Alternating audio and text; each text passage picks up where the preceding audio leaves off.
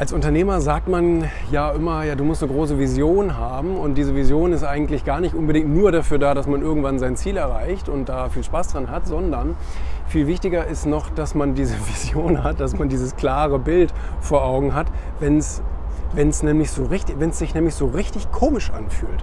Wenn du Dinge machst, wenn du, wenn du nachts auf der Autobahn bist oder morgens um drei irgendwo hinfährst oder hinfliegst und dich fragst, sag mal, warum mache ich denn diesen ganzen Unsinn überhaupt? Wo, das bringt doch überhaupt nichts. Also das heißt, du machst als Unternehmer ganz, ganz viele Sachen, die, die dir in der Sekunde wirklich unsinnig vorkommen. Aus dem Grund, weil du nichts verdienst. Du, ganz im Gegenteil, du gibst dafür Geld aus. Du investierst in Flug, in Hotel, in keine Ahnung was alles. Und hast keinen direkten Outcome. Weißt du, du bist nicht so wie der Zahnarzt oder wie der Rechtsanwalt, der macht dann irgendwas und dann schreibt er am Ende des Tages dafür eine Rechnung.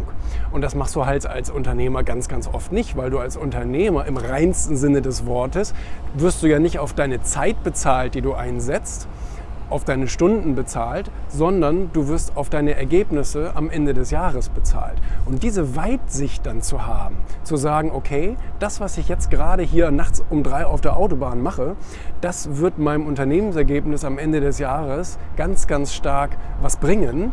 Äh, da werde ich Umsatz durchgenerieren, da werde ich neue Kunden gewinnen, da werde ich meine Marke wieder ein Stück weit aufgebaut haben und wieder mehr Aufmerksamkeit bekommen oder, oder, oder, je nachdem, was du da machst. Äh, das ist dann die Kunst, diese klare Vision und diesen, vielleicht sogar diesen starken Traum zu haben, was da am Ende des Jahres oder in drei Jahren oder in fünf Jahren, was dann dabei rauskommen soll. Weil sonst hältst du nämlich diese Zeit gar nicht durch. Sonst bist du nämlich in diesem angestellten Gedenken ver, ver, verhaftet und sagst, ja, jetzt habe ich hier zehn Stunden investiert und am Ende des Tages habe ich kein Geld verdient, sondern Geld ausgegeben. Aber das ist halt die Sache, die dann die Großdenker von den kleinen Denkern unterscheidet. Dieses investierende Denken, dieses unternehmerische Denken und nicht das stundenbasierte Denken.